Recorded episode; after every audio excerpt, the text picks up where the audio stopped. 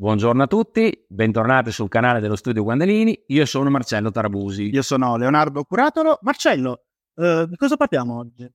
Oggi vorrei intrattenere i farmacisti sul codice della crisi. Una recente e, e rilevante novità, direi. Sì, assolutamente. È una riforma che è entrata in vigore a luglio del 2022 e che ha completamente riformato la legge fallimentare. E eh, diciamo, lo scopo di questa disciplina è quello appunto di regolare le modalità con cui il farmacista deve affrontare, il farmacista, in realtà tutti i imprenditori devono affrontare le condizioni di crisi. Quali sono le possibili ragioni di crisi di una farmacia? Bella domanda. Allora, noi allo studio Guandalini abbiamo uno slogan ed è che non fallisce mai la farmacia, semmai fallisce il farmacista.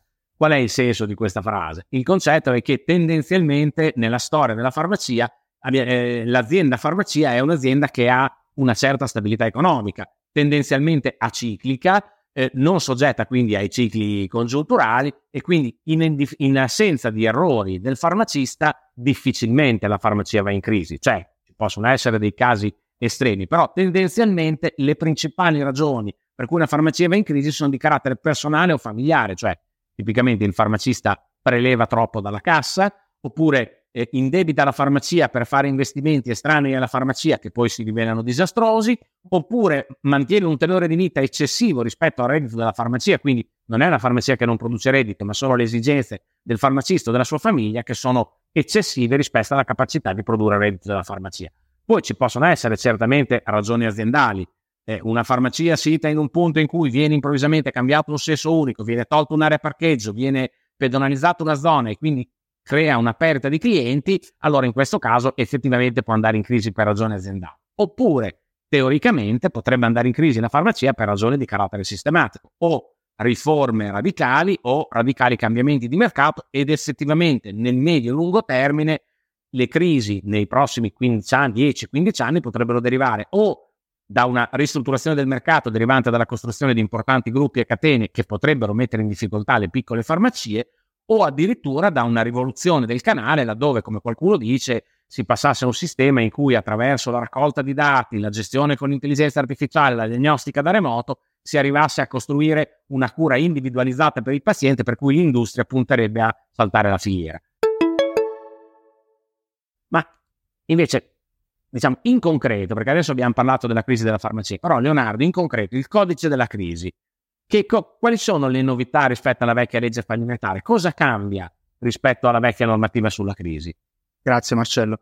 Allora, sostanzialmente diciamo, le, le, novità principali riguardano sicuramente quella, diciamo, eh, l'obbligo da parte dell'imprenditore di predisporre adeguati assetti eh, amministrativi e contabili eh, della sua impresa, volti sostanzialmente ad anticipare eh, quelli che potrebbero essere gli effetti della crisi eh, in modo tale da poter predisporre o, o come dire, un effett- una, una reazione pronta e tempestiva. Perché, insomma, se ho capito bene, Leo, la sintesi è una, pensiamo ai casi di, di, crisi delle farmacie, abbiamo detto la farmacia va in crisi perché si indebita troppo, il, il titolare preleva troppo, magari abusa della dilazione di fornitura. Ecco, probabilmente oggi invece di aspettare che il grossista decida di farti un decreto ingiuntivo, quello, se ho capito bene, correggimi se sbaglio, se ho capito bene, la sintesi è oggi hai possibilità, il dovere, ma anche la possibilità di attivarti prima, cioè nel momento in cui la tua azienda comincia ad avere dei segnali di crisi. Esattamente, cioè nel momento in cui l'imprenditore ha predisposto eh, un, un, assetto adeguato rispetto alla, alla, natura, alla dimensione della sua impresa, eh, tecnicamente può anticipare eh, o, può, o, può, essere in grado di anticipare quella che è l'azione giudiziaria, diciamo, da parte di, di, di un fornitore, di uno stakeholder in generale, e in autonomia di, di predisporre diciamo, di, eh, la possibilità di accedere ad uno strumento eh, negoziale diciamo, di risoluzione della crisi. Eh, questo strumento è recentemente introdotto, si chiama composizione negoziale della crisi, che si svolge appunto con l'ausilio di un esperto nominato dalla Camera di Commercio, il quale ha la funzione sostanzialmente di agevolare quelle che sono le trattative tra l'imprenditore con tutti diciamo, i, i, fornitori o istituti di credito eh, interessati appunto alla ristrutturazione del, dell'impresa o del debito. Se ricordo bene, quindi in sostanza, oltre alla eh, possibilità di agire tempestivamente con la composizione negoziata, cioè con la possibilità di tentare una trattativa con i creditori eh, grazie all'ausilio di un esperto, eh, c'è anche una riforma degli strumenti tradizionali, quelli di cui i farmacisti, soprattutto qualche anno fa, hanno sentito parlare, cioè il concordato e quello che una volta si chiamava fallimento. Che cosa cambia? Eh, qual è la principale modifica eh, relativa a questi due eh, istituti? La modifica più sostanziale è senz'altro diciamo, la prospettiva del legislatore. Oggi eh, volta sostanzialmente a favorire la continuità dell'impresa e quindi dell'attività aziendale, vuoi tanto indiretta quanto eh, indiretta, e quindi viene sostanzialmente progressivamente abbandonata l'idea di disgregazione del patrimonio, del patrimonio aziendale eh, favorendo appunto eh, la salvaguardia dei posti di lavoro e la conservazione del valore de- dell'impresa. E in estrema sintesi, Marcello, cosa cambia per le farmacie?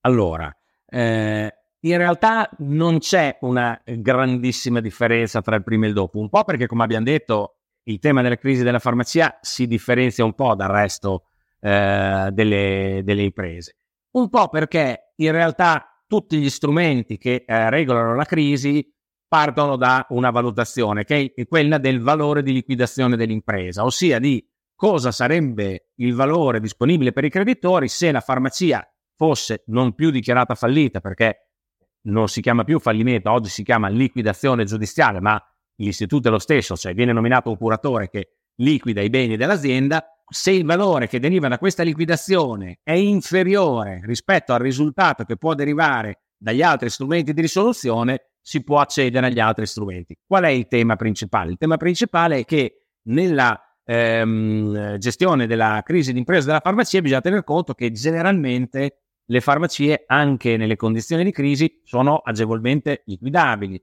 perché si vendono e si vendono, chiaramente magari se hanno perso fatturato, se si interviene tardivamente ha un valore basso rispetto al valore di fatturato, ma tendenzialmente sono facili da vendere. Quindi in realtà il grosso della, della riforma, il resto è, riguarda i gruppi, strutture complesse, il grosso della riforma per la farmacia ha un limitato impatto. E l'ultimo aspetto, quello della responsabilità, che è un altro aspetto rilevante degli organi di controllo e dell'imprenditore, in realtà le farmacie sono quasi tutte ditte individuali, società di persone, quindi eh, le principali eh, riforme a cui tu facevi cenno legate agli assetti organizzativi riguardano soprattutto, non solo, ma soprattutto il farmacista organizzato in forma di società di capitali, perché chi è organizzato in forma di società di persone tanto dei debiti o i debiti individuali dei debiti risponde comunque personalmente e illimitatamente, giustamente. Questo diciamo è il quadro di sintesi delle novità del codice della crisi. Sempre sul eh, nostro podcast potete ascoltare altri episodi relativi alla crisi d'impresa all'interno di questa playlist oppure potete eh, consultare le, le, playlist relative ad altri argomenti di interesse per la farmacia.